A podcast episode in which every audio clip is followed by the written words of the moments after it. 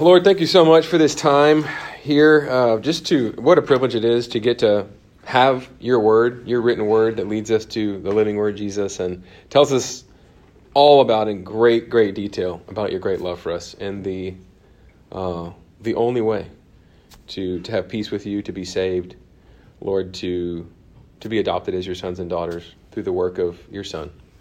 We, uh, we bless you. We love you. I pray that you would be here. I know that you're with us tonight. I pray that you would send us your spirit. You would fill us. You would fill me as I teach. That you would, um, Lord, that your words would go forth in power, and that they would create life in us. That they would make us to love Jesus more and all that He's done for us, and to see our hopelessness without Him.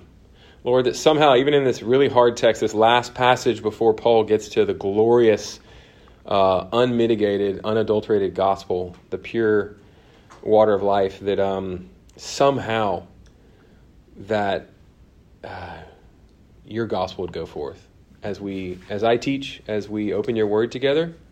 That your word would give light, even as it uh, shines light on our own darkness apart from Christ, and that the gospel would be clear, and that Christ would be exalted, and we would be drawn to Him, and we would love Him more, and walk out of here empowered to to follow to follow you, Jesus. Um, we love you. We bless you. Be glorified in Jesus' name. Amen.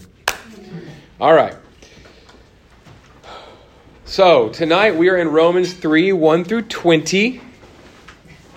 Let me just go ahead and oh yes, thank you, thank you, Nisa. Uh, so we, as as always, I think one time I did not print this sheet out and it on the back it does have the hymn. What we'll do, I, I, I do, I would like to sing the hymn um, at the end again, so we'll we'll wait to sing that. But as you're passing that around, I'm just going to go ahead and read our text for tonight. Uh, and again, I, I, I try to I read it just for the sake of the recording. So otherwise, I would, we would do a round robin. Um, let me go ahead and read. We're in Romans three one through twenty, and Romans 3:20 this is it. I mean this is the last bit of the really tough part where Paul really just paints us into a corner and he's talking about how God's wrath is being revealed against unrighteousness, all unrighteousness of men. So we're still in that section. It's it's not a happy section. Not a ha- that's kind of the point. Um, but the black backdrop of behind a diamond makes the diamond pop and the diamond that's going to pop is next week, and it'll be every week after this. I know this has seemed like a slog, but it'll be every week after this, all the way through April, early May, as we get to just soak in the gospel as Paul takes us along. So, um, so bear with me here, and let me go ahead and read Romans three, starting at verse one. We'll go all the way through verse twenty. Then, what advantage has the Jew? Because what has Paul just been saying? What, what's he been saying for the past chapter?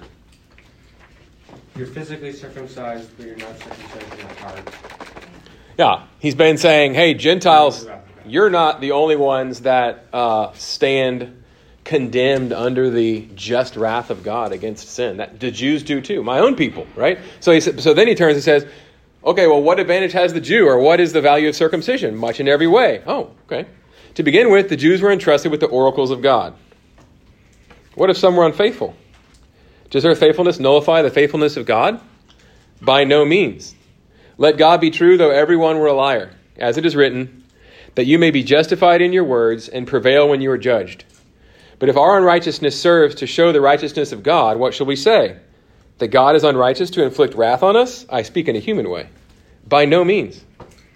For then how could God judge the world? But if through my lie God's truth abounds to his glory, why am I still being condemned as a sinner? And why not do evil that good may come? As some people slanderously charge us with saying, their condemnation is just. What then? Are we Jews any better off? No, not at all. For we've already charged that both Jews and Greeks are under sin. As it is written, none is righteous, no, not one. No one understands, no one seeks for God. All have turned aside. Together they have become worthless. No one does good, not even one. Their throat is an open grave. They use their tongues to deceive. The venom of asps is under their lips. Their mouth is full of curses and bitterness. Their feet are swift to shed blood. And their paths are ruin and misery. And the way of peace they have not known. There is no fear of God before their eyes. Now, we know that whatever the law says, it speaks to those who are under the law, so that every mouth may be stopped and the whole world may be held accountable to God. For by works of the law, no, okay, he's wrapping up here. He's wrapping up this huge two chapter section. By, for by works of the law, no human being will be justified in his sight, since through the law comes knowledge of sin. So tonight, I am with simply calling this lecture No One is Righteous, Not One. Straight from the text. Good evening, brother. Straight from the text. Hey, guys. Okay, we got chocolate, we got notes, so y'all make sure and get some of both. Um, Calvin, John Calvin, in his Institutes, Book 2, quoting St. Augustine in his sermons. Hey, Seth, I need you to. It's okay. This is Calvin quoting St. Augustine or Augustine. He says, Whatever good you have is from him, him being God. Whatever good you have is from him. Whatever evil, from yourself. Nothing is ours but sin. It's a pretty good synopsis of what Paul is telling us here. It's, it's, a dark, it's a dark word, but it's a true word, and it's a necessary word if we're going to appreciate the gospel. So let me just quickly jump through and give you a logical outline of what I feel like Paul is saying in this passage, and then we'll just jump straight in to the notes. And then um, at the end, if we have time, I'll give you a more, more expansive textual outline. So this this isn't a textual, I mean, it is a textual outline, but it's more just sort of what's the flow of Paul's argument here. So, briefly, number one, what's the first th- very thing, first thing Paul says in this text? What advantage has the Jew? Okay, so number one, do the Jews then have any advantage at all over non Jews? And what does Paul say? Nope. Mm, he doesn't say that. Yes. He does say, he said, yes. kind of tricky, Mom, because th- this passage is tricky right? So it tricked you, and it's and it it's hard. So do the Jews then have any advantage all over the non-Jews? Absolutely. But mom, what you're hooking into is they were entrusted with the order. That's right, and that's a huge advantage, he says. Um, but what then what you're hooking into is actually um, they're all condemned under sin. None of none of us can stand. Not, no Jew, no Gentile before the living God on our own. Right. So so the first thing he says is, do the Jews then have any advantage? And he says over non-Jews, he says, yes, we've been given the scriptures, and he calls the scriptures the very oracles the very words of God. Absolutely. But number two, even though they have an advantage, not when it comes to their standing before God. And mom, that's what you were really um, saying, I think. They don't have an advantage when it comes to their standing before God. Remember what, what we studied last week, Paul in chapter 2, he says that just having the law is not an advantage. What's an advantage? Not just having the law, doing the law. And no one does the law, no one keeps the law. Um, okay, so it would be an advantage if you kept the law, but the Jews, I mean, have, they have not kept it. All you have to do is look at, for a forensic report of whether or not the Jews kept the law, what do we have? Uh, yeah. They We have the whole Old Testament. Yeah. We have the entire Hebrew Bible. It is a di- it is a, a it is a condemning document that shows God's faithfulness in the midst of massive unfaithfulness by his people. We'll get into that much more. So, do the Jews have an advantage? Absolutely, but not when it comes to standing before God because they've broken the law that God's given them. So, number three, so again, neither Gentile nor Jew is righteous in God's sight. That's what Paul recasts by saying, no one is, not a single person. In case you missed it, as he goes through this, this um, sort of concatenation of largely Psalms, some prophets, he throws some Proverbs in there in verses, what is it, 10 through 18, he's just pulling from the Old Testament, showing that there's not a single righteous person. It's not. He's like, I'm not. I'm, this isn't new. I'm pulling from the Old Testament here. I'm showing you, not a single person is righteous. No Jew, no Gentile. Um, so then, fourthly and finally, then what is the law for? To show our sin. The law is mainly for this. Exactly. It's to show us our sin. The law does not change the heart like again, it's overused, but it's overused for reason. Like a mirror cannot change my face. A mirror has no power to change my face. No power. Um, it shows us not our righteousness, but but our unrighteousness. So the, the mirror just shows me the scar on my face. The law shows me all the ways that I break it. Um, in worse, so uh, okay, in worse, it shows God. What do I mean by that? God's good. We tend to compare. What I mean by this, and we're going to return to this we tend to compare ourselves to people that are worse than we are Yeah. to make ourselves feel better. I'm not so bad as that guy, so if I compare myself to Hitler, I'm looking pretty good. Or we look at the outward of our behavior instead of our heart. Right. Yeah. So the law, though, compares us to whom? Yeah, the law. That's right. The law compares us to God because the law is God's word, and it is it is His character on a page. It is it is you know don't don't murder, don't commit adultery, don't steal, don't bear false witness, be absolutely truthful. Truthful. Love the Lord your God with everything. Love your neighbor as your very self. These are all things that God does. These are all. This is who God is. And so, in His light, which the law is, all my imperfections are um, uh, stand out. They're shown. If not to me, then to God. Right. So next to God, we all look terrible. Our guilt is plain, and because God is just, there's nothing for us but to be eternally condemned, unless there's an intervention. By the way, what's? Is there a party out there? I'll keep the door open in case somebody wants to come in. Um, okay, so let's jump into the, the text. So that's sort of a, a logical outline of what Paul says here. And don't worry, next week, next week we're coming up for air big time. He's going to give us the the, uh, the pure gospel. Um, so number one, does the Jew? So verse one, does the Jew have any advantage? Then what advantage has the Jew, or what value is, is circumcision? Does the Jew have any advantage? And the answer is Much in every way. Yes. Okay, again, so he does say yes. And what is the main thing that he says? What's the main advantage the Jew has? To begin with, They've been given the word of God. yeah, they've been give, they've been entrusted. It's a trust. They've been given the very oracles of the living God, the very breath of God, his very word. No other people on the face of planet Earth has been given that. Yeah, Jordan. Okay. Um, I, I understand what he's saying, but I Right. do kind of under, I do struggle to see the connection. Why does he jump from what's the value of circumcision, and then he answers it with being entrusted with the oracles of God? Is he is circumcision stand for generally like what what value are the like signs of the old covenant?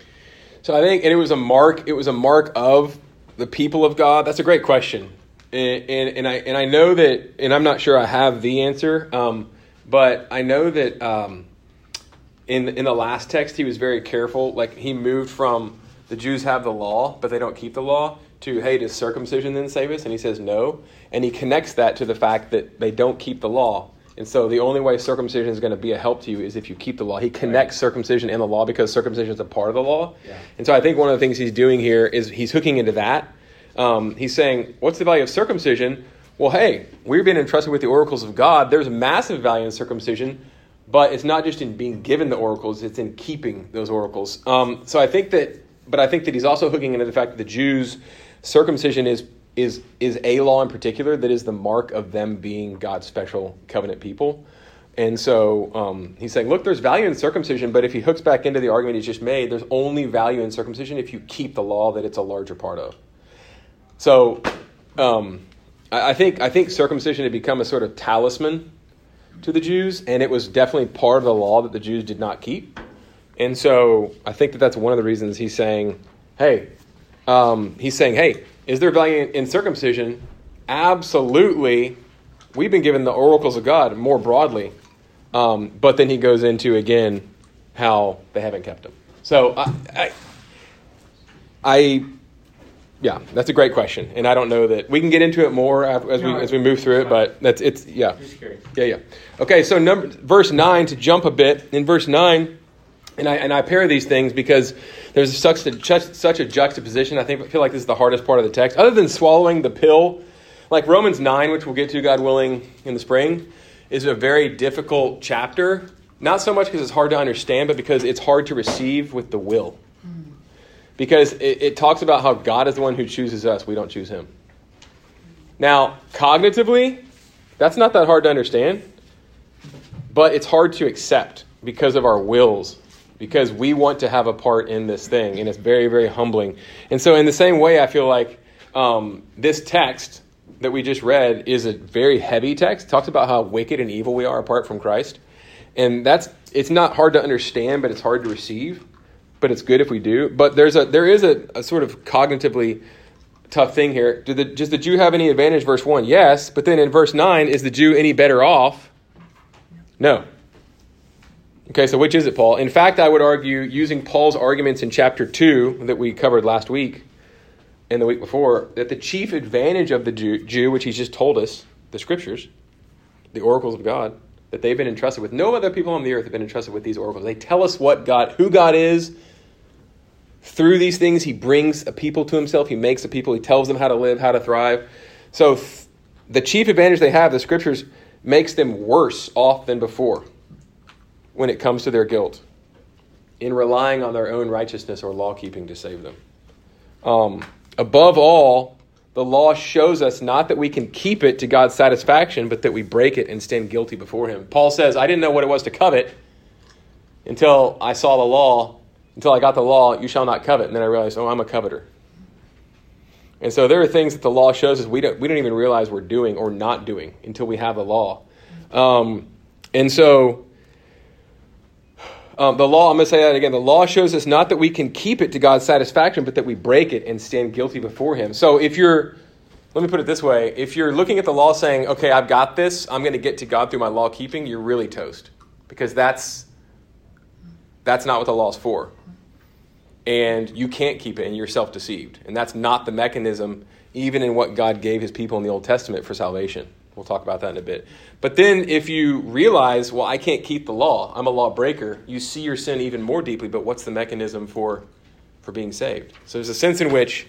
Um, he, he, was prepping pe- his people for Jesus. That's right. Like, he was. You can't keep the law. That's right. So what are you going to And do? what is Paul doing here? He's, he's realizing, he's pulling out the actual real purpose that God had all along for the Old Testament and for the law is to shoot us, to push us to Jesus because we realize without without Jesus, without a Messiah coming from the outside to save us, we have no hope in and ourselves. It's to devastate all hope in our own law keeping, all hope in our own efforts to get to God on our own. Right? So, next to God, uh, excuse me, I'm, I'm reading the wrong part of the notes here.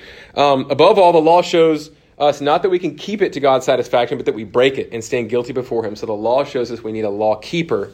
Here's the thing that is not us. Right?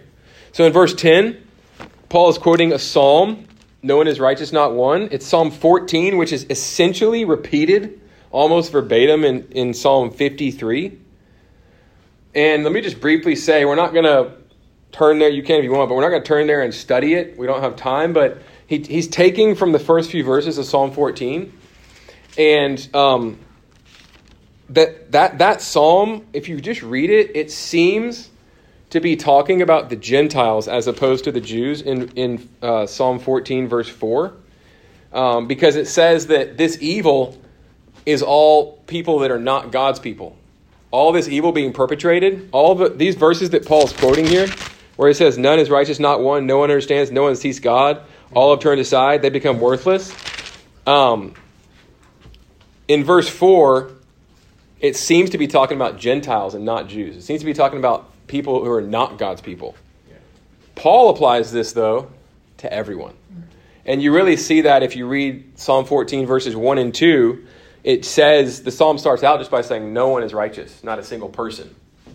So he's really taking this and saying, if you read it correctly, you can't you can't say that it's, it's, it's just for the non Jews. The Jews probably read it that way and said, yeah, the whole world outside, there that this describes them. Paul says, no, it describes all of us. It describes all of us. There's, righteousness has to come through in another way. And you can see that a bit in, the, in the, the, one of the last verses in the Psalm, in Psalm 14, where it says, Oh God, would you send salvation out of Zion? would you send salvation out of Zion? And you could have read that geopolitically, but it really is pointing to Jesus. It's yeah. so interesting that the Jews, because uh, God was so, you know, direct about, you know, their hearts and keeping the law, and they had to know that they weren't keeping the law. But yet, when Jesus came, they thought, oh, God's sending the Messiah to, to free us politically. They never got it. They never got it. And some did. Some, but, but no, most of them didn't.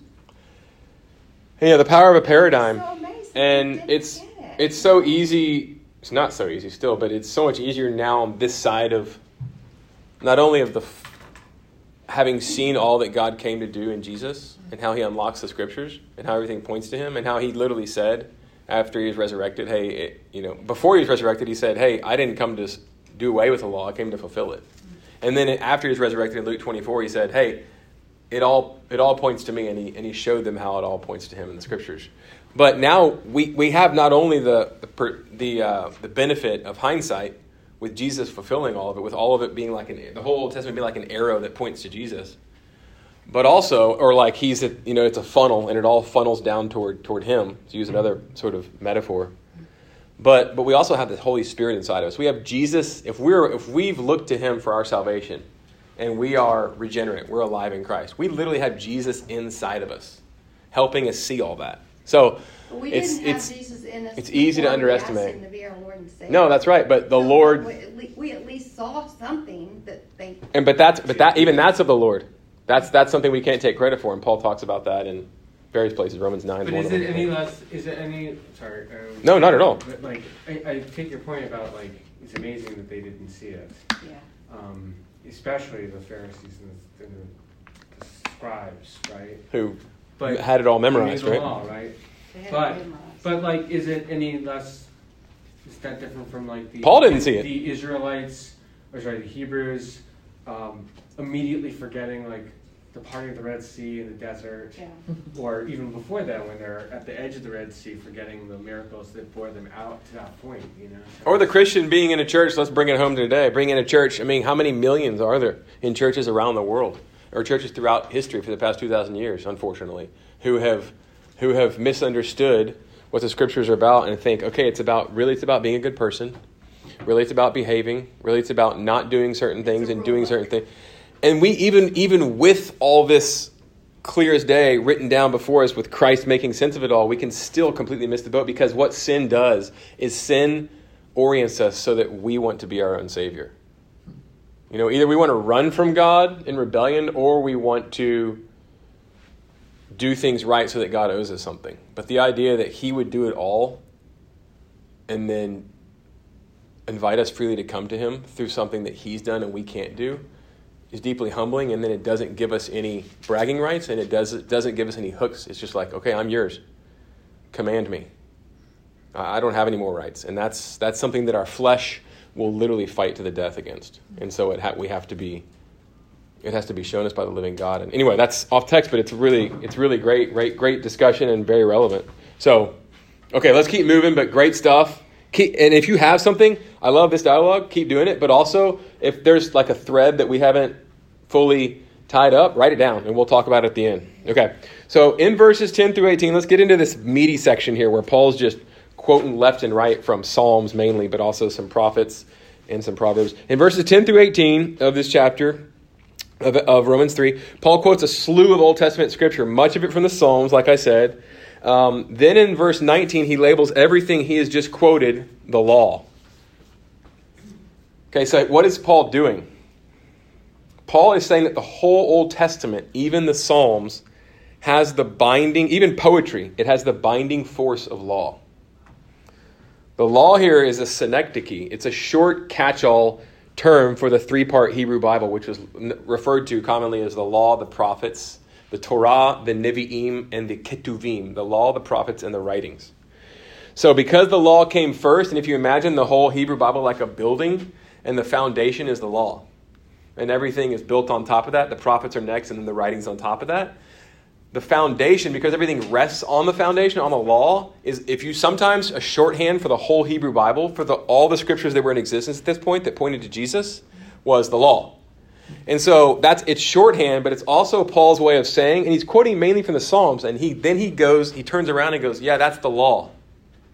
So what he's saying is even the poetry, which by the way ought to be read as poetry, not as prose, and certainly not as legal um, stuff, because it's, it's poetry and it ought to be read according to that genre. You need to understand that a metaphor is a metaphor, et cetera, et cetera. Don't read it over literally, but it literally has the same binding force for Paul and for Jesus, by the way, as anything in the Pentateuch, anything in the first five books of Moses, as any other book in the Bible, any of the histories, any of the prose histories. Um, I have rabbi friends that would push, they would blanch at this, they would push against this interpretation by Rabbi Paul of the whole Hebrew Bible, and they have big time. They they take they take the uh, the other sections of the scriptures, the writings and the prophets, but definitely the writings and the Psalms less seriously with less binding force, with less apodictic force um, than the Torah, or than the uh, than the uh, yeah Torah, than the first five books, the Pentateuch of the of the Bible, but not Paul. So so all of it, prose, poetry, prophets, wisdom, literature, it's all binding. It's all incontrovertible and demonstrably true. Is, is that's what Paul's saying by calling all this law. Um, so Jesus does he talks just as strongly about the binding force of the entire Hebrew Bible, and he does it in a lot of ways. Just a couple, just two examples. One way is um, when he's arguing with one of his many battles with the Pharisees, with the religious leaders, and he um, they're questioning his messiahship, and he says he quotes from Psalm. It's a Psalm, Psalm one ten, the first verse or two, and he says, "How does Psalm one ten start? Does anyone know?" No, don't turn there. The Lord said to my Lord. Okay, the Lord said, well done. The Lord said to my, this is, by the way, this is the most quoted psalm, maybe the most quoted Old Testament verse in the entire New Testament. So it tells you a great deal about what the New Testament writers thought about Jesus. And the psalm is, the Lord said to my, and about what Jesus had accomplished in his incarnation and in his death and in his resurrection. The Lord said, the psalm starts this way The Lord said to my Lord, Sit here at my right hand until I make of your enemies a footstool for your feet. So, in other words, um, David wrote the psalm, and he's saying, The Lord said to my Lord. So there are two Lords here. And he's talking about the Messiah. Everyone, every, every Jew knew that. Okay? The Lord said to my Lord, Sit at my right hand, the hand of power. Share the throne with me. Get all the glory that I'm getting as God. He's being treated as the living God. Sit here, you're going to have all the power I have. No, no man had that. Uh, while I make an in, uh, uh, of your enemies a footstool. So, in other words, when you put, I'm going to, all your enemies are going to be, everyone against you for eternity is going to be like an ottoman. You're going to put your feet on their heads.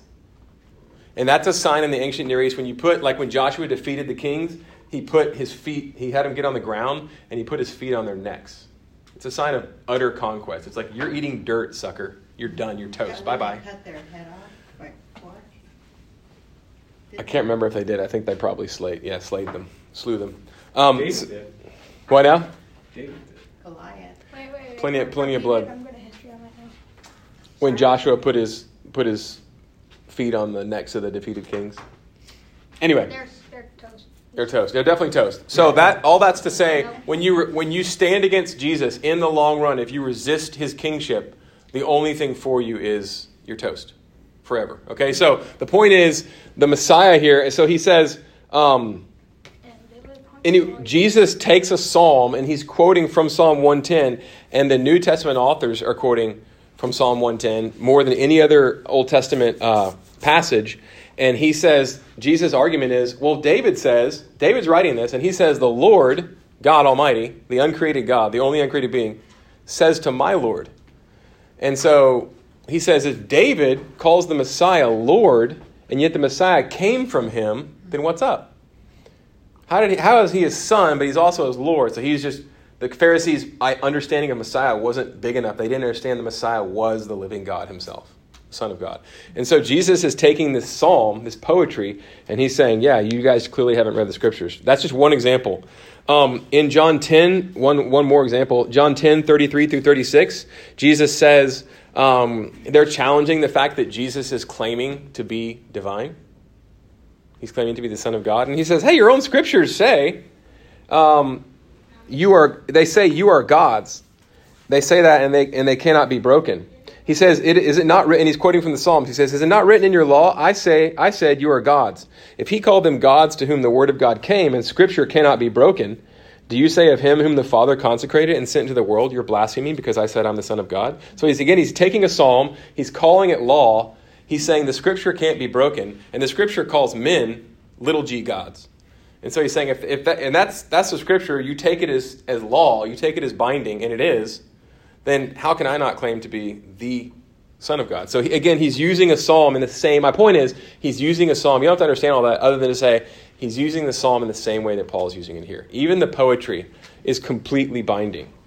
Um, okay, so let's look at with a magnifying glass, it's some of these sins that this litany, this concatenation of, of, of psalms, and so these sins that Paul unpacks here, that he just lists. Most of these sins are sins of the tongue. Here, when we look at Psalm, we look at Romans three, um, really starting in thirteen. So a lot of these sins are sins of the mouth, of the tongue, um, sins of speech, and I want to ask you why you think that might be. So he's really trying, as he pulls from these Psalms, he's trying to tell Jews and Gentiles, like, nothing good comes from us. Not, not a single person is righteous. Why? Why does he highlight and feature in the middle of this passage with all these Psalms and all these Old Testament passages sins of the tongue? What, what do you think? I don't know, by the way. I didn't spend any time in the commentaries. This I didn't have time. It was just so I, I have guesses. So I would love to hear your guesses. Give us a minute to think. Mm-hmm. Can I guess? Yeah, please, please, please. Um, idea popped in my head. So later, Paul talks about you know um, just what, what was he saying later? Um, blessed are those, um, blessed are the feet of those who preach the good news. I mean, he's talking about Romans ten. That's right. Yeah, so he's talking about the gospel, which is you know is spread by the word, right? So that's obviously what's coming next week. Um, Oh, yeah. But the, but the converse. of Next week's going to be fun. But the converse of that This is not fun. The the fact that like the opposite of the gospel, like sin and death, comes um, primar- first and foremost through the spreading of lies. And I just think about the garden, right? Like Yeah, it all began with Satan whispering with words, in Eve's ear Mhm. with false words, Mhm. Um, twisting those words, giving her most of it a partial like, truth. The venom of asps, you know, Mm, like Bam, tying into the garden. And that's good protology work. Protology is when you take a text and you go, what's been said in the Bible before? This because these are different books, letters, po- different genres, poetry, law, history, but it's all one book. And it ties together so beautifully. It tells one story throughout history of God making a people for himself through his son Jesus Christ and readying a bride for his son Jesus. That's it's a, it's a so it's one book written by one author through lots of different human authors, and so we can go back and go, what is what has been what is this pointing to that's come before in this book, the Bible, and that's what Jordan's doing, and that's great. The asps, there's a lot here that's pointing us back to the garden. So that's that's one that's one great answer. What else? Why why else do you think? Um, and sort of something else you maybe suggested is that like look, not only did it lead to our fall, but the gospel is the mechanism, the mouth is the mechanism by which we articulate, as Chase was telling us in the prayer meeting last night. Wh- The, the mouth is the, is, the, is the organ that we use to articulate, to express, to explain the gospel with our words. And yet, instead of explaining the good news of who God is and what He's done for us, and how gracious and compassionate He is, as the Jews were supposed to do in the, as the people of God, it was, and as, and as Gentiles do as well. What's pouring forth from our mouths is we're breaking each other down, hate speech, Yeah. vileness. All right. So what else? What else? Yeah, Barrett. Uh, another pastor mentioned to me when I was studying this, told me that, like you just said, we have two of everything. We have two hands, two feet as human, two eyes, two ears, and unfortunately, we always use the one one thing more often than other things other than that. We use the mouth more often. Even if we're a, a mute, we're signing, but at the same time, we use our mouth more times to tell somebody something versus going, look, and point to it. We actually just say something about it instead. Yeah, and, and James kind of hints at that when he in his letter when he says, "Let's be slow to speak, quick to listen." Right. So so often I reverse that. Unfortunately, I Unfortunately, have my two sin. things, Yep. but I don't know if they're right. But um, one is that all these sins of the mouth are just pointing to the fact that out of from this Yeah. come uh, Where does it? Where do the where do words? heart comes out of your mouth. Where do words come from? From the heart. The That's what Jesus. So Who said that? Who said that? Well, Jesus, right? Jesus said that. Yeah. Yeah. Yeah. And- Exactly. I think that's that. I think that's one of the So reasons he's as well. pointing to the fact that we we need a savior Yeah, because because think about all this putrescence to use a good to use a good uh, um, um, Princess Bride word, right? Um, think about all this filth. Think about all this poison that he's saying pours out from our mouths. Where does it come from? Comes from our hearts. It's it's it's a it's a great way to to to see uh, our hearts. Like if it's hot in the, in a house or if it's cool in a house, you can just check the thermostat. It comes from whatever the thermostat set on. And, it, and this tells me, whatever's coming out of my mouth tells me the temperature of my heart. And, we're, and Paul's saying all this, and we can trace it straight down to the heart because Jesus says, not what goes into you, it's not the food you take in, it's what comes out of you, and that comes from your heart. And only, only one, we can't change our own hearts. We can, yeah. Okay, one more thing. Yep. That's, that's one reason, by the way, that someone's speech often changes instantly the minute the Holy Spirit comes to live inside of them. You, you'll hear this the longer you're a believer, more and more, and maybe it's happened to you if you came to Christ later in life, especially. But people will say, "I was, I cussed, I was, I, I, I, I had a, I had a mouth like a sailor," and and and there are other evidences too, obviously. But a lot of times people will say, uh, and then and then the Lord, I, I trusted in Christ. I looked to Him. I felt lighter. He cleansed, He took something off of me. He took my sins away, and like I, I the desire to, to be filthy in my language was gone. Not that I don't still, the word doesn't pop up or I don't have to work at it still, but there was something that changed about the language. It's because the heart, the heart was made new. It was circumcised. Yeah, go ahead. Who, who, is, who had something? Well, I had one more. Yeah, yeah. One more thing, and then I'm going to dive in on some of the stuff y'all said and some of my Okay, own. I- This might be far-fetched, but, um, okay, he's talking about how our words Dangerous. condemn us, right? And they condemn us because Take they show easy. what's in our heart. But then Jesus came as the Word of God. Yeah, And, and the That's right. Word came and, and, and, and uh, showed us how evil we really are. Because the Word, when you look at Jesus, you're looking at God and you're seeing a perfect person. yeah. And so. And he's the, it- it- as the word, as the word, he is the perfect articulation of God. Exactly. He tells us, I mean, Jordan's words, if you hang around him long enough, and I could go around, I'm not just picking on Jordan, all of us will tell us, if we're around him long enough, he will tell it, not just on the first date, all his words are going to be great. If, and he's born again, lovely man. All of our words will tell us what the, they will tell you what the person's like. Jesus, as the word, tells us exactly in his actions Yeah. and in his words exactly what God is like. And and so one of and to, to jump on this and then I'll, I'll go to my things and, and uh, y'all y'all really nailed a lot of them, which is awesome. Let's we'll dig in a little more. But um, one of the things that Jesus does, I I I don't think we think about this enough. We've talked about it some in this, in this class. One of the things that the Word of God made flesh, dwelling among us, did is he, he showed us, like mom said, he showed us just how, when we see the Word of God, the perfect articulation of God's goodness among us, one of the things it does is it shows us how deeply corrupt we are. Right. How do we know that? What's the, per, what's the empirical proof of that? we literally nailed him we killed him we murdered god Yep. it show it brought our sin out at the same time of course the word of god shows us how deeply deeply sacrificially loved we are it shows us both It shows us both right so just to piggyback on what you're saying and we'll talk more about that in the future even next week probably but um, so i want to jump on a few things y'all said i just have them here um, why are these sins of speech, sins of the tongue that, that Paul lists here that he highlights? Um, is is it because from the mar- from the from the heart the mouth speaks? I, I think so, maybe. Um, also, speech. Y'all kind of touch on this. Speech marks us as imago Dei. What does imago Dei mean? Image of God. Yeah, it marks us as alone. Not even the angels are made in God's image, by the way. We are. Not the angels aren't redeemable. Once they fell, there's a chasm they can't cross. Jesus didn't die for the angels. He died for us. We're redeemable.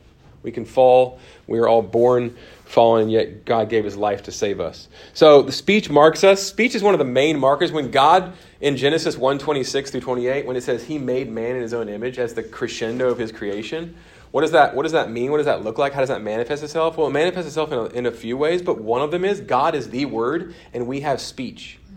Now, yeah, some apes and some dogs and stuff, they say can have certain Parrots. bits of language, parrots, but like they aren't writing Shakespeare. Like, right? They're not invent is to use a phrase from C.S. Lewis, we are inveterate poets, we are philosophers. We we have book we fill books in libraries. We are people of words. And so speech marks us as imago Dei. The poison out of our mouths points to the corruption of our created nature to the ruin of God's image in us. Isn't that basically for two chapters what Paul's been saying?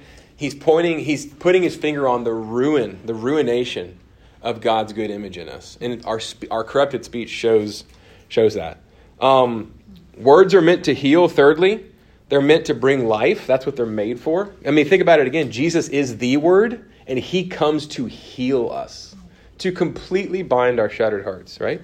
God is, after all, the Word, and this Word brings total healing. But the words described in verses 13 and 14 bring death to others. They harm rather than heal, they curse rather than bless, they poison, infect, deceive, and damage. In short, our words are shorthand for showing the totality and immensity of our ruin of how sin has made us the opposite of what God made us. He made us to picture and carry and convey His life. Instead, sin killed us. Dead, we propagate death, ruin, and misery. Look at history. It's a history of wars. History is, if you've read any history, you know history is a history of wars. What is what's making news right now? No surprise. It's wars. It's a big deal. It's horrible, but the only pe- the people that seem to get most thrown off by it are people that haven't read history. It's like, this is history. This is what we do. We create wars. This isn't a sign of the end times. This has been happening for over 2,000 years. We are in the end times and we are in the tribulation, and this will characterize our world until Christ returns, period.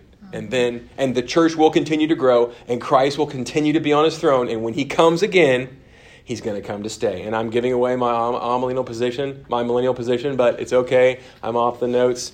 But, you know, we'll get into that in another class, okay? So, um, but this is this is what we do. It's a, history is a history of wars. Look at just look at Genesis 4, the chapter after right after our unfallen parents who are made in God's image sin. Like the whole chapter Okay, so they sin, they hide from each other, they hide from God, they're full of shame. They're just you know, um, uh, dissembling and, and blame shifting. But then what happens in Genesis 4? Cain Takes a way worse turn. Their progeny kill each other. I mean, Cain murders his brother and then denies it and then throws a pity party because God is going to send him away. And what if they kill me? And God should be like, you deserve it. You deserve worse than that. And fine, I'm going to finish you off right now. Bam! No, God doesn't do that, right? He has mer- he's forever, he's always so much more full of compassion and mercy than I am. He says, Don't worry, I'm going to put a mark on you, it's going to protect you. And Cain goes off and does his thing. But then the generation after that, Lamech, it just, it's the author is showing us how sin snowballs so fast and it takes all of us over and it spreads like ink and water throughout all creation. Cain's ancestor takes it even the next step and he kills a, a little, like a boy, like maybe a teenager, maybe younger, maybe somebody, probably Seth's age, for, for like bumping him accidentally or, or, or offending him. Lamech, Cain, Cain's, Cain's descendant. And he makes a poem about it and he brags about it. He's the first polygamist in the Bible. He brags about it to his two wives. He makes a song about it. And, he, and then he's told himself in his mind that Cain was justified in doing what he did. And so he's beating his chest. So, and, and then Genesis 5 is just a roll call of death. And he died, and he died, and he died. And by Genesis 6, what happens in Genesis 6? You, you just think. Yeah, what's, what's in Genesis 6? There was uh, evil in man's heart continually. Yeah, and so God literally, he can't even find, there's one righteous guy on the face of the planet. Noah. And through Noah, who looks to God by faith, God restarts everything, but he wipes out. It's gotten so bad uh, and it's an act of mercy, but it's but it's intense. Okay. Seth good. Seth is the one that that the Christ line starts starts over with. Yeah, which is the main reason we named you Seth, and there are other reasons too. Um, okay, so but actually, so we've talked about was Seth good? A good thing we didn't name you Cain. Um, boom boom. I wonder if I would been been like, okay, where's my brush? Okay, yeah, I'm gonna change that. I need a birth certificate and a marker. So actually, though, I've been focused on the on the mouth, right? We have, but there's a progression here. If you've read the text carefully, there's a progression from mouth to feet. Okay, hands are implied because it says it's it's it says the, the feet are swift to shed blood, but it's hard to shed blood if you just have feet. You got to do it with your hands. So the hands are implied when the feet. So it's, there's a progression from mouth to feet to mind perception in verse 17 to sight perception in verse 18. Um, mental understanding of what's taken in through the senses. So this is a way of saying top to toe, soup to nuts, A to Z, we are corrupt, we're ruined, we're evil, we're dead in sin. There's a progression even with the mouth. What's the progression with the mouth? In verses 13 and 14, there's a little progression there, a four part progression. Throat, tongue, lips. Throat, tongue, lips, mouth. That's right. Throat, tongue, lips, mouth. Um, so you can see it going up, right? Coming up from where? Throat, tongue, lips, from the heart, right? Is that proverb? I, I was just thinking like, uh, Proverb 23 7. For as he thinketh in his heart, so. So a man is. That's right. So let's look at the feet are swift to shed blood. You may protest, I've never shed anyone's blood or murdered anyone. That is way too intense for me. Yeah, but have you ever had the chance?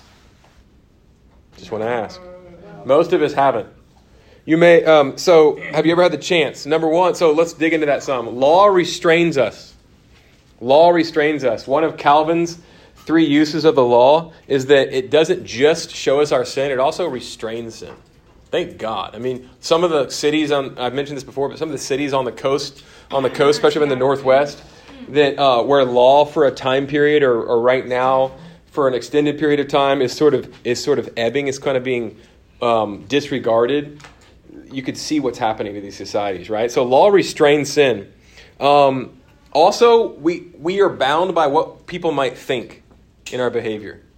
But if we ever, um, so if you've uh, if we ever had a chance to to do things and, and nobody would know and there would be no legal consequences, I wonder how we behave. Um, there's that um, that Gyges, the the the, uh, the story of Gyges' ring that Plato tells. I think it's in his Republic. Yes. Yeah, thank you. It's been so long. The Gyges' ring, and this is probably, by the way, we were talking about Tolkien earlier. It's probably where Tolkien got his idea for the ring that turns anyone that wears it invisible. Um, and it in in the in the in the story of Gyges' ring and Plato's Republic, um, basically, if if memory serves. Um, Gyges or whoever wears the ring, it turns him invisible, and he's able to to do things, to get away with things, and it kind of shows. It, it shows his heart, and it corrupts him.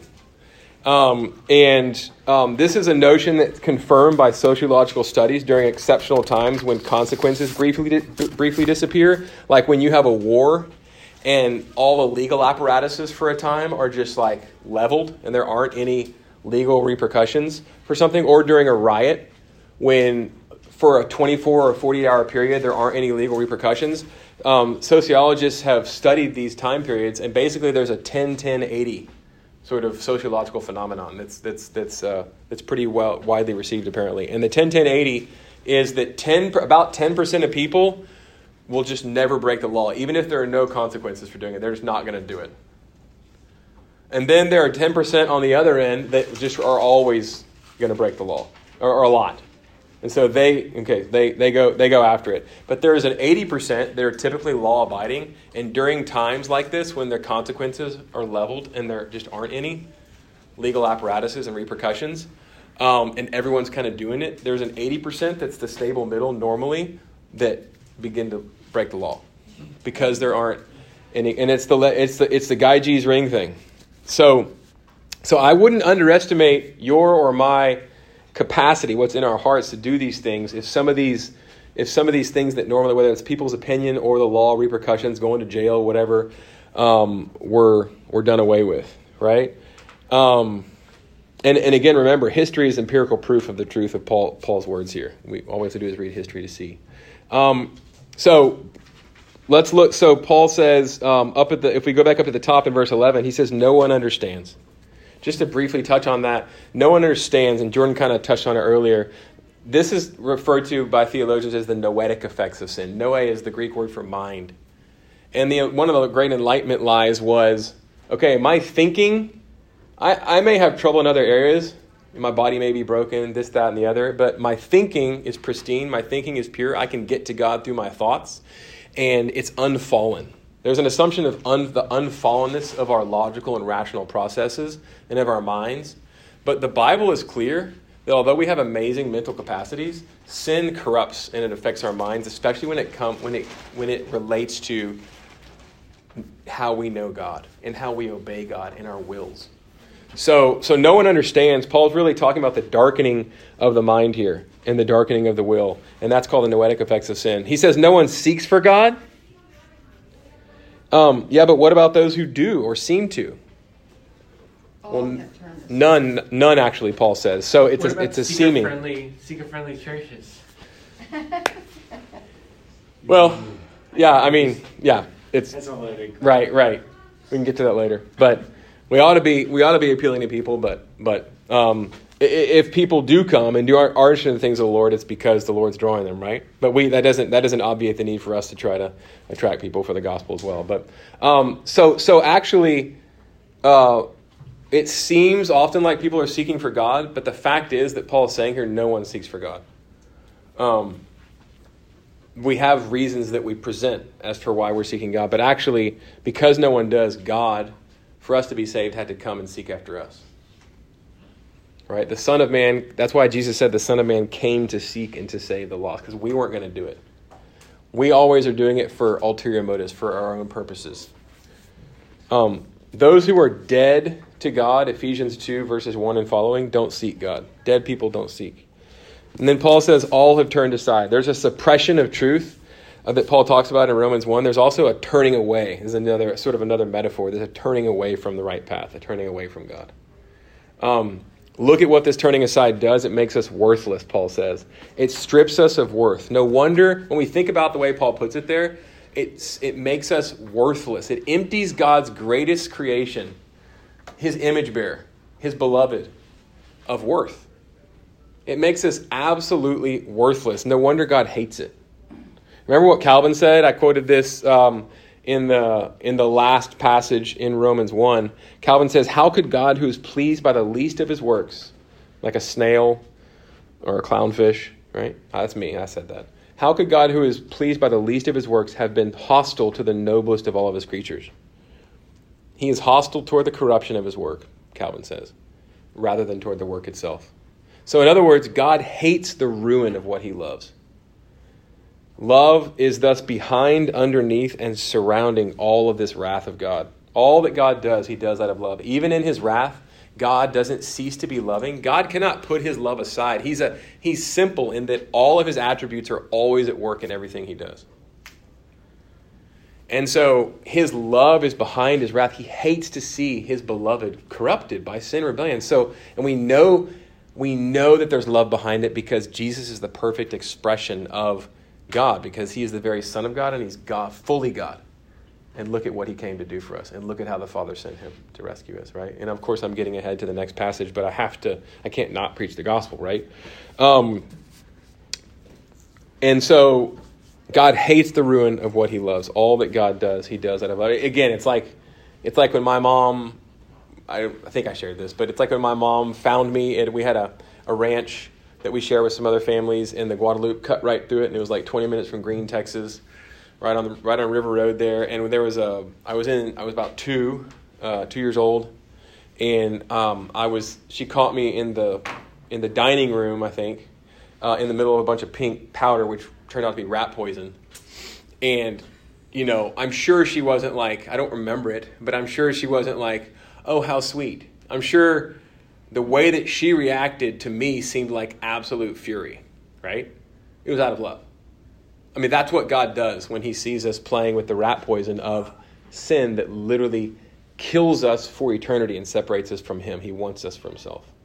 And so, um, remember, never ever forget that God is just and He has to punish sin, but that all of His wrath is because of how loving He is, right? I mean, if you, yeah. It, if you if you um, there are so many examples of how again a kid running out on the street the parent is going to freak out and seem and, and be furious in a sense but it's out of love. And if, if you walk in on a spouse doing something that uh, that your spouse should or you know you should not be doing your spouse not be if your spouse loves you they're not going to just go Don't do that. cool you know like uh, i'm going to go get a snack out of the fridge. No you're going to be furious. How mean is your spouse? No, how loving is your spouse? It's because of because love is jealous, right? So all all of God's love is always behind what Paul's been piling on for the past um, for the past two chapters, right? Um, verses 15 through 17, so intense. Is Paul overstating things? Uh, their feet are swift to shed blood. In their paths of ruin and misery, and the way of peace they have not known. There is no fear of God before their eyes. Is Paul overstating things? Surprisingly, perhaps, I think we need look no farther than little kids. Imagine putting 10 to 20, okay, thought, thought experiment, three year olds in a, in a room for 24 hours. No adults. Just 10 to 23 year olds and locking the door, and you come back in 24 hours. What are you going to find? Lord of the Flies. Lord of the Flies. You're absolutely, uh, or maybe you've done this and don't need to imagine. I hope you haven't. Um, what is the scene when you open the door of 24 hours? The scene is just just go ahead and read the verses. Their their feet are swift to shed blood. I guarantee you there's going to be blood, especially if there are boys in there. Let's just say it's ten boys and ten girls. Their paths are ruin and misery.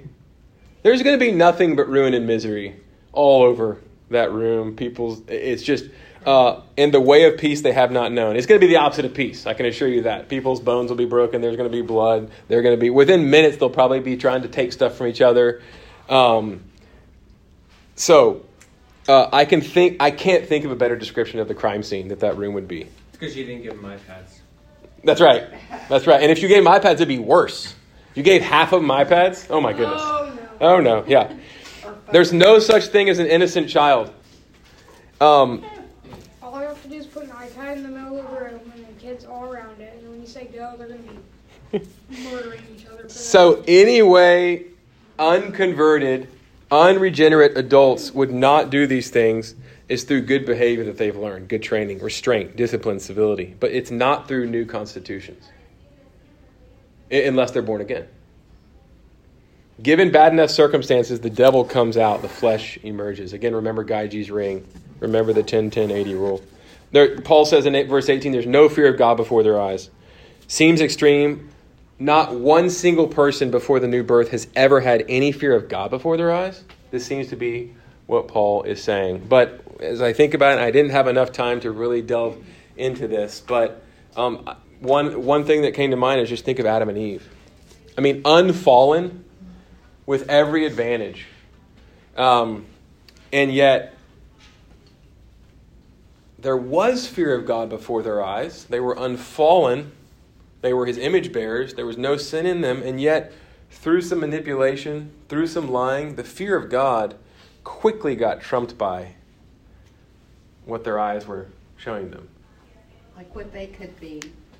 And ever since then, the history that the scripture gives us is is is the, the fallout from that until Christ until Christ came on the scene. Um, so Was that fear of God in the garden?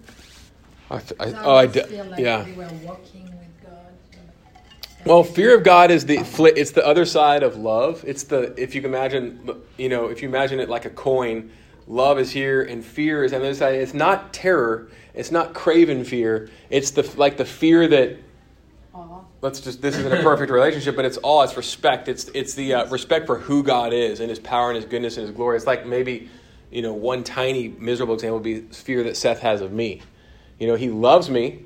Hopefully, there's not a craven fear, but he does have a fear of me because I'm his father and I'm I'm an authority figure and and I Once I saw you order spanking spoons off of Amazon. and once he saw me order spanking spoons off of Amazon, it's recorded. When Um, unfallen man didn't know pain, didn't know sadness, Right. walked with God. Yep. This is just speculation, but you can kind of think about how it would be difficult, more difficult for them to recognize the, the still um, great chasm between themselves and God in that state versus like us in our fallen state. yeah, and I think I wonder if that was like a temp, almost like a, an illusion, you know? Yeah, and I think that's a complex thought. I mean, it's definitely a complex thought, and there's a it's it's fraught with all sorts of things because it's like there's a sense in which they were much they were much higher before they fell. Right? They were uh, that sin had not corrupted any part of them. They were f- fully God's image bearers, the noblest of all God's creatures.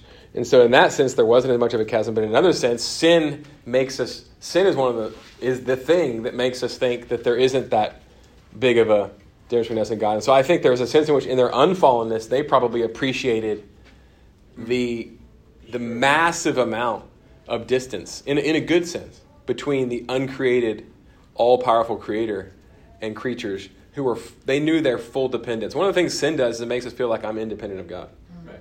right? And and you know, and it makes God small and it makes us big.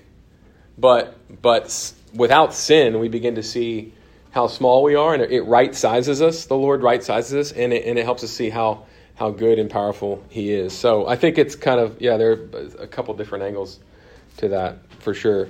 Um, now I have this text outline. I don't want to take time to read it because to read all of it because um, I want to leave time for questions. Let me just pick out a few things. Um, one is that just to kind of recap a, a couple things, and then maybe mention one or two things that I haven't touched on yet, and then and then I'll close and we can have Q and A time. But until nine. But um, so he says, you know, do, do the Jews have advantages? Yes, absolutely, but they were unfaithful. And again, just to remind ourselves of what we talked about last week, if you doubt that, just go read the Old Testament. That he's basically saying the Old Testament in a nutshell is an exposition of the Jews' covenant breaking. Um, and, and, and this is the part of the text we didn't get into. We kind of skipped to verses verse ten and beyond. But does he talks about at the first part of chapter three? Does the, does the unfaithfulness of God's people mean that God is unfaithful? And he says resoundingly no. Right. The whole time God's people were unfaithful, he remained faithful. That's again, that is if you want a nutshell of the Old Testament, that's it. God's people were unfaithful and he remains faithful. We can see this throughout the Old Testament. He brought them into the promised land despite all their idolatry and their lack of faith, and they're saying we want to go back to Egypt. Um, and they, their lack of, of, of wanting to take the promised land and believing that God was with them and able to bring them into the promised land. He brought them back into the promised land after exiling them because of their disobedience. Um, even as they left him repeatedly, he kept he pledged himself to them bindingly, starting in Genesis 15 with Abraham. Um, and then you see the book of Hosea. The, what's the book of Hosea? What's the prophet Hosea? What's the whole book about? He's forced to marry a prostitute. Yeah, and then what's that a picture of? He says, Hosea, my prophet, go marry a prostitute. God's relationship with Israel. Yeah, he's like, this is my people. But he stays their God.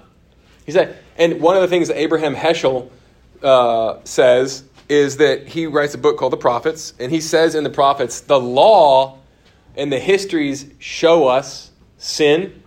They kind of show us here's what Israel's doing to sin against God, and here's what sin is. The prophets interiorize that. The prophets show us, they don't give us a new history necessarily. The prophets, in addition to proclaiming, here's the Messiah that's coming, here's God's salvation that's coming, they condemn Israel, but they also say, not only here's what sin is, and here's how egregious it is, but here's how it makes God feel. It interiorizes sin. Your, here's how your sin makes God feel. Think about the book of Hosea. It breaks his heart. He takes it personally. It's like walking in on a husband or a wife who's cheating on you, who's in the act of. That's how serious sin is to God. It's not just like an infraction. Well, he calls himself our husband, and then Jesus is our bridegroom, which, which is a, a picture of, you know, of, of earthly marriage, but it's even greater. Right.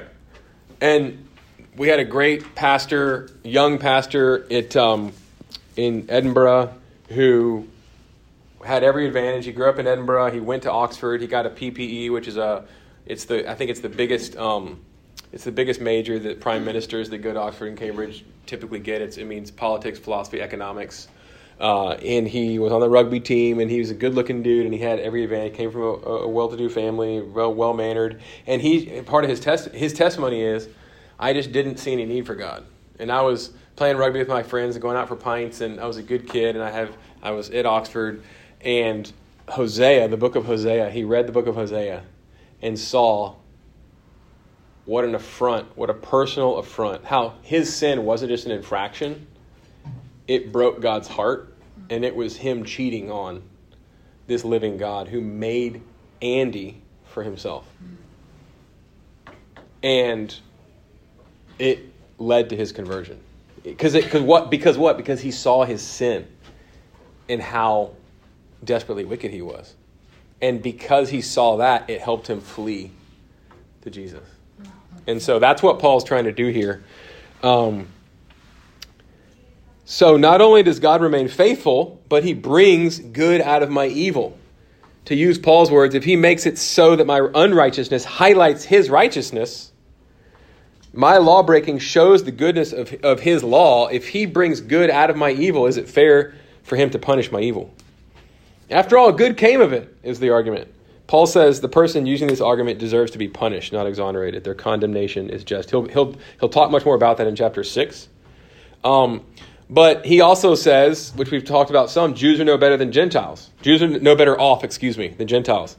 As I've already shown, Paul says in chapter 2, no one is righteous on his own, based on his own record of law keeping, God fearing, and conduct. Not a single solitary person. All Gentiles and Jews, he says, stand justly condemned before the only righteous judge. The law cannot justify us, neither Jew nor Gentile. Um, verse 20 is devastating toward the end of the chapter. For by works of the law, no human being will be justified in his sight. Um, in the end, Notice that phrase, in his sight. In the end, what we see is not ultimate. What God sees is ultimate. Because it's what God sees that's determinative. And the law shows God our unrighteousness. That's one way to think about it. It's one of the things Paul's saying here. The law shows God our unrighteousness by showing how we break his law. The law comes from God, it shows his character, and up against God's character, our character is shown for what it really is. Uh, like I said earlier, up against a worse sinner, Hitler, for instance, I look pretty good. I look really good next to Hitler. Hopefully. And that's what we normally put ourselves up against people who look to be worse than we are because it feels good to look good. But God says no to this evasion.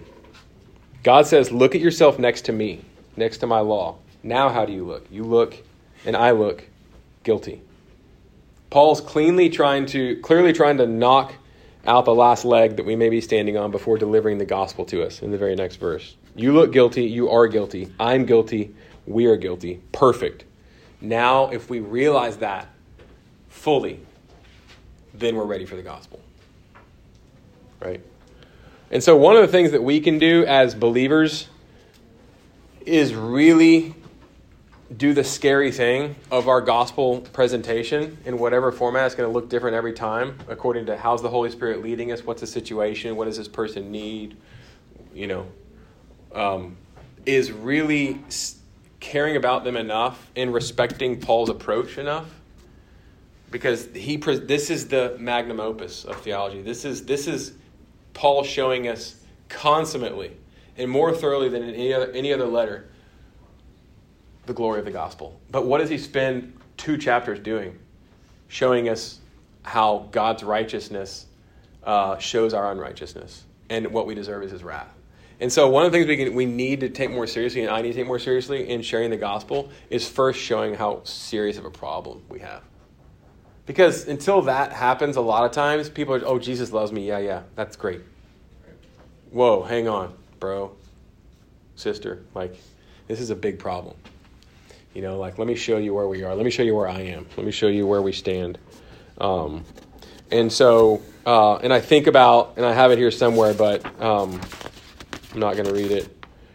Um, you know, we've talked about this before, but in the law showing us how messed up we are, you could take you could take just a few examples of like okay, one of the laws is the, the, the what's the sum of all the law? Everything God requires. Love the, Lord. Love the Lord with everything you are all the time. Who's ever done that for one minute, for 60 seconds? That's, but if we're not doing that, we're breaking everything else. Love your neighbors as yourself, that little word as. Who's ever spent the amount of time, affection, attention on your neighbor for a sustained amount of time? I haven't. Like that's, Lawrence has. And you sometimes. But me never. Okay, so and then and then we go to adultery. Okay, lust is actually if you've committed lust, you committed adultery. Oh dang. If you've committed hatred in your heart, you've committed murder. Dang. So, so all the law goes is a matter of the heart, and God sees our hearts and He cares. So we're, we're toast. You know, so starting there and helping people see that they're lying, murdering, thieving, you know, and Ray, Ray uh, what's his name? Ray Comfort is, you can just, oh, you can just YouTube Ray Comfort and see him interviewing people, and he, he's so good at this. But he always says, I am a sinner. Oh, and he, sh- he shows them how they stand under God's wrath, and then he presents the gospel, and it's like, it's like that diamond with the black uh, on top of the black cloth it just pops because you're like oh i i, I want that. I need that. Um, and so um, okay. So let me let me finish with uh, or, or get close to finishing with uh, we, yeah we, we don't have enough time. So let me let me read this quote I, I have before but from from C.S. Lewis and then close down, and then we'll have a little bit of time for questions. Um, C.S. Lewis, quote, he actually finishes his essay, Dogma and the Universe, with this quote. He says, Do not let us deceive ourselves. No possible complexity which we can give to our picture of the universe can hide us from God. There's no copse, no forest, no jungle thick enough to provide cover. We read in Revelation of him that sat on the throne, from whose face the earth and heaven fled away. It may happen to any of us at any moment, the twinkling of an eye, in a time too small to measure, and in any place, all that seems that seems to divide us from God can flee away, and will, by the way, vanish, leaving us naked before him like the first man, like the only man, as if nothing but he and I existed.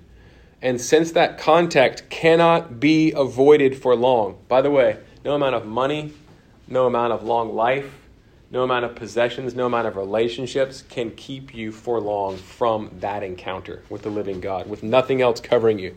But either your unrighteous works or Christ's covering you received by faith, right? So he says, and we'll get to that next week. And since that contact cannot be avoided for long, and since it means either bliss or horror, the business of life. Okay, Lewis, what's the point of my life? The business of life is to learn to like that encounter. This is the first and great commandment. And the only way we're going to like that encounter is if we are completely covered in the blood and in the life, the righteous life of Jesus Christ received by faith. That's it. That's the only way. And if we are, we are going to love love that encounter. If we're not, it will be the most terrifying, eternally terrifying and damning and tragic encounter. It's coming for all of us. And Paul's trying to get us ready. So, I think that we are done. Um, let me just read this and then let's open it up to questions. Why would God be so why would uh, God be so cruel? I'm taking this out of, out of place here. Um, but why would God be so cruel um, to, to give us this law that shows us our own sin? What advantage is having a law like this, Paul? If it's just to show, if it's mainly to show us our own rebellion and sin and depravity, why would God give it? Is it just to rub our noses in our own filth? No. It's to help us despair of our own righteousness. Remember that Luther quote at the beginning? Romans is to cause us to despair in any hope of our own righteousness, right? Until we do that, there's no hope for us. It's to help us despair of our own righteousness and law keeping so we might flee to the one who is righteous in our place. But that's next week. It's the biggest but. I think Jordan mentioned that, or somebody mentioned that a week or two ago next week starts with the first word. I believe it's in the Greek too. Is the big? It's referred to as the big but. It may be the biggest. It's the it's the transition word. Um, maybe the biggest but in the whole Bible. Um, and uh, isn't that funny? Seth, Seth, Seth's laughing, but it really is this. It's this stark, astonishing transition from the worst news to the best news ever. Um, and so that's what Paul's been getting us ready for. So I'm excited about next week, and really for the rest of our time. We Paul just can't stop himself. He just un- unpacks the gospel and its implications for our lives. So it's going to be fun. Well, um, you know, the thing is, Paul lived this out. Like he was this perfect Jew who did everything right. Kept the law, tried to keep the law. Actually, was breaking it the whole time. Yeah. Opinion, and but then he, once once Jesus appeared to him on the road of Damascus, it blinded him, and you know just totally, you know, undid him. He was like, he could, all of a sudden, he's like, oh, I get it. And what was his, you know, he was trying to keep the law, and that was his method of salvation. I'm just going to keep the law punctiliously and perfectly in my own strength, and that's going to make me right before God. What kind of fruit did that bear in his life? What kind of person was Saul before he encountered Jesus? Murderer. Murderer. He was full of hatred and judgment and pride. That's what trying to live according to our own steam and trying to measure up to God based on our own performance does. It makes us it either we either see that we can't do it and we're devastated and depressed, or we think we are doing it and we're jackasses. Yeah. That, those are the two options. But the gospel breaks through and it humbles us because it shows us we don't deserve any of this, but God gives it to us freely through his son Jesus who suffered and died for us out of love. And so it's humbling, but it's also extremely uh, ennobling like God loves me that much.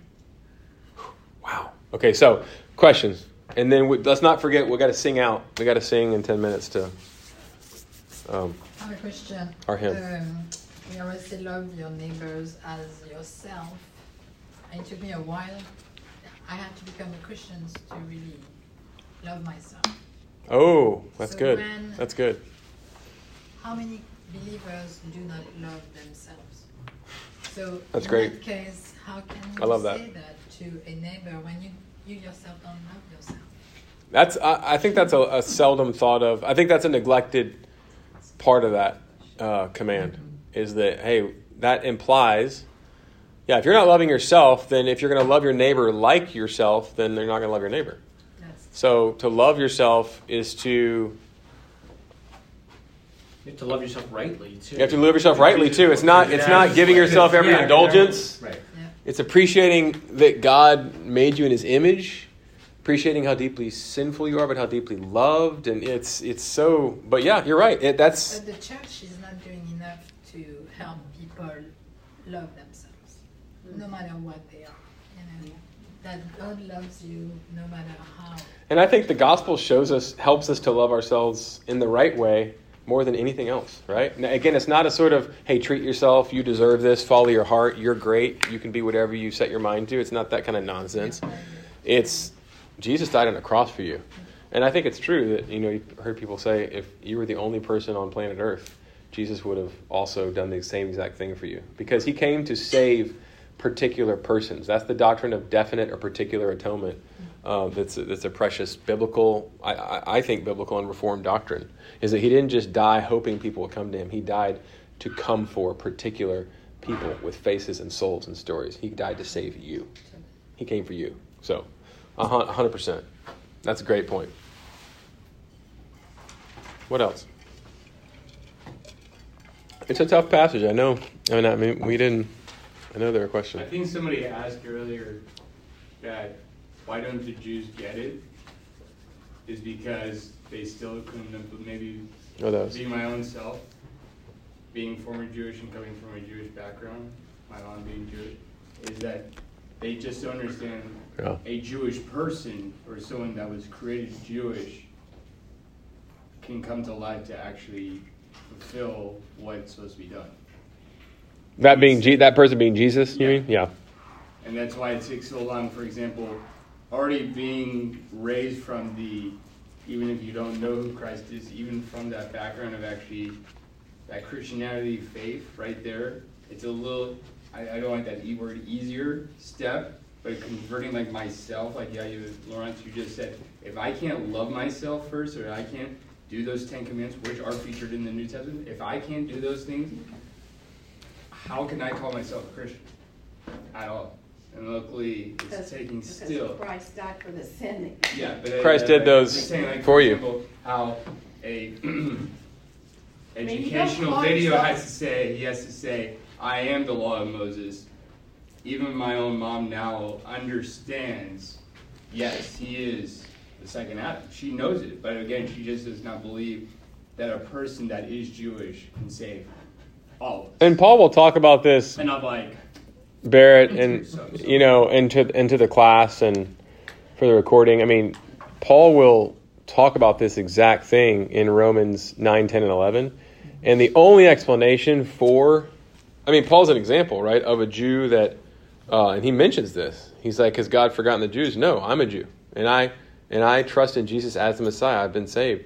Um, he came for us, but but he talks about how the only explanation for how the Jews in mass as a people group miss Jesus as the Messiah, especially since Jesus is Jewish and came for the Jewish people. How do they miss it so badly? The only explanation you can give is because more than any other people group on the face of the planet, currently the Jews reject Jesus as Messiah. There's no contest. There's no other people on the planet that have heard the gospel and so massively rejected it.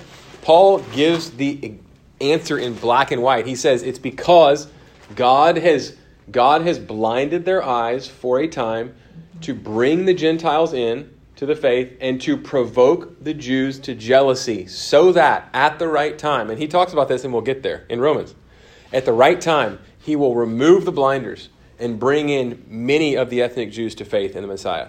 But there's no other explanation other than the fact that for a time in his mysterious providence and good pleasure, he has blinded their eyes because it, you just see and you're like, how could you be so blind? The answer is he, God in his providence has blinded them for a time to bring us in, but then to provoke them to jealousy. And and he talks about all, all sorts of other stuff too, but it's he, so he we'll get there, but it's um, and and so the the sort of converse of that, or the implication of that, or the other side of that is, man, the only if if God blinds you, you're not going to see. The only way you're going to see is if God opens your eyes. So in other words, what credit can I take?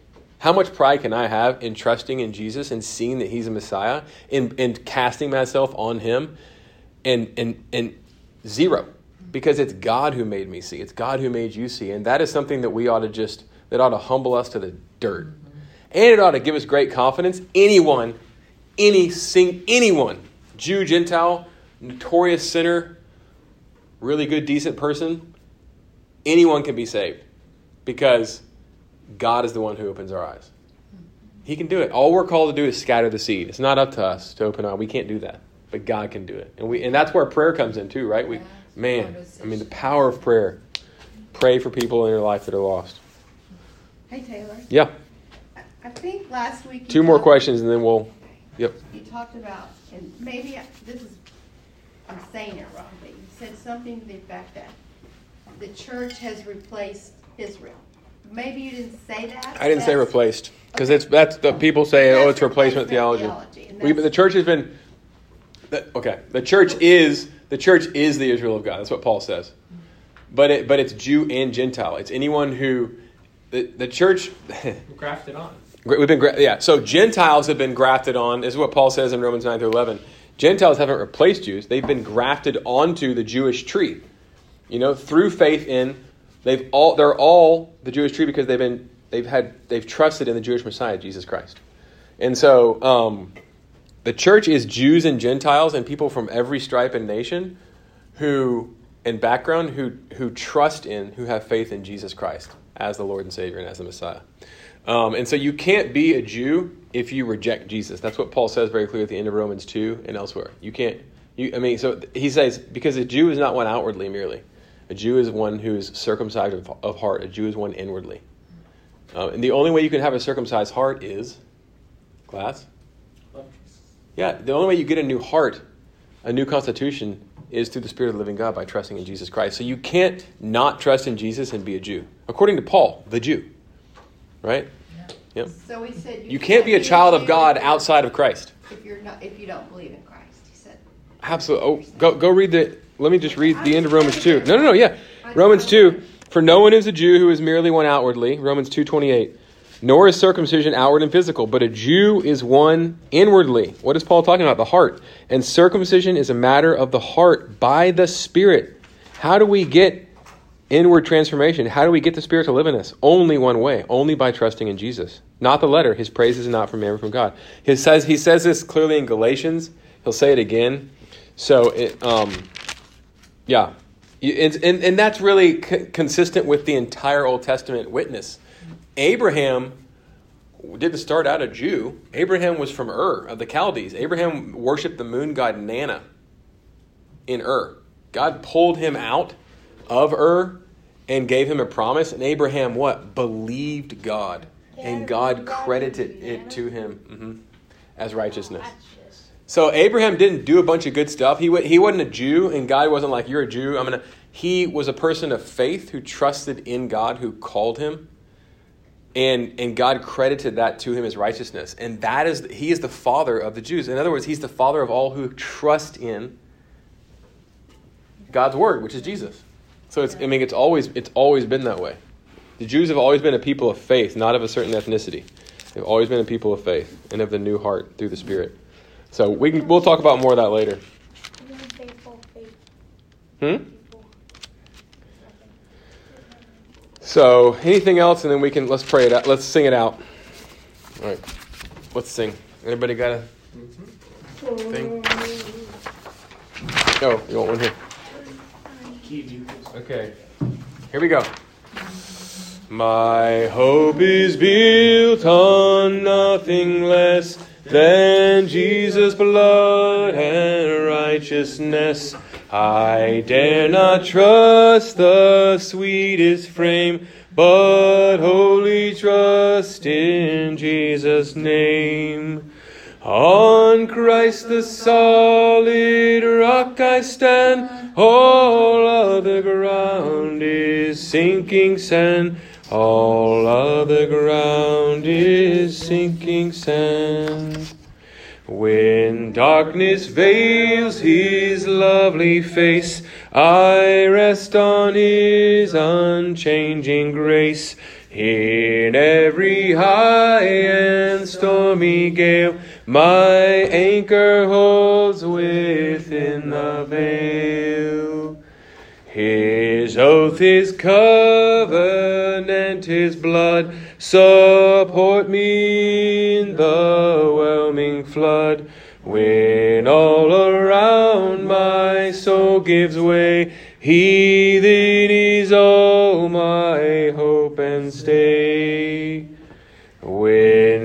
shall come with trumpet sound, oh, may I then in him be found, dressed in his righteousness alone, faultless to stand before the throne. Take us home. On Christ the solid rock I stand, all other ground is sinking sand. All other ground is sinking sand. Lord, we thank you so much that um, for this word. We thank you for this time. We thank you that dressed in your righteousness alone, received through faith in your righteousness, Jesus, for us, in your life for us, in your perfectly atoning and expiating, which we will focus in with laser focus on next week, death for us. Uh, can we be safe? And are we indeed safe? And do we stand on solid ground, Lord? Thank you for rescuing us. Thank you when we hated you, when we spewed out violence against you when we were dead in our sins and trespasses, when we were running from you, living for ourselves through your goodness, because of your goodness and not our own. In the mystery of your will, you chose to rescue us. And I pray that that would sink down more deeply into our hearts, that it's nothing to do with our own goodness, as, as Paul has labored to show us what a treasure we have but rather because of your goodness that you came to seek and to save the lost, and that's us. And so I pray that that would not only humble us, but it, but um, that it would ennoble us, that it would lift us up, that it would fill our sails, uh, that it would ground us, to give us a, an unshakable identity as loved children of God, and uh, that our salvation rests on you and what you've done and who you are, and not on anything that we've done, and that it would give us a bold witness because you came for the worst of sinners. And that's us. That includes us, Lord. So I bless you. I thank you um, for your righteousness, our firm foundation. And I pray blessings over every single person here in Christ. Fill us with your spirit, Lord. Fan our gifts into flame. Send us out from here as your church in the world. And I pray that you bring us back safely next next week um, for your glory. Amen. Okay, guys.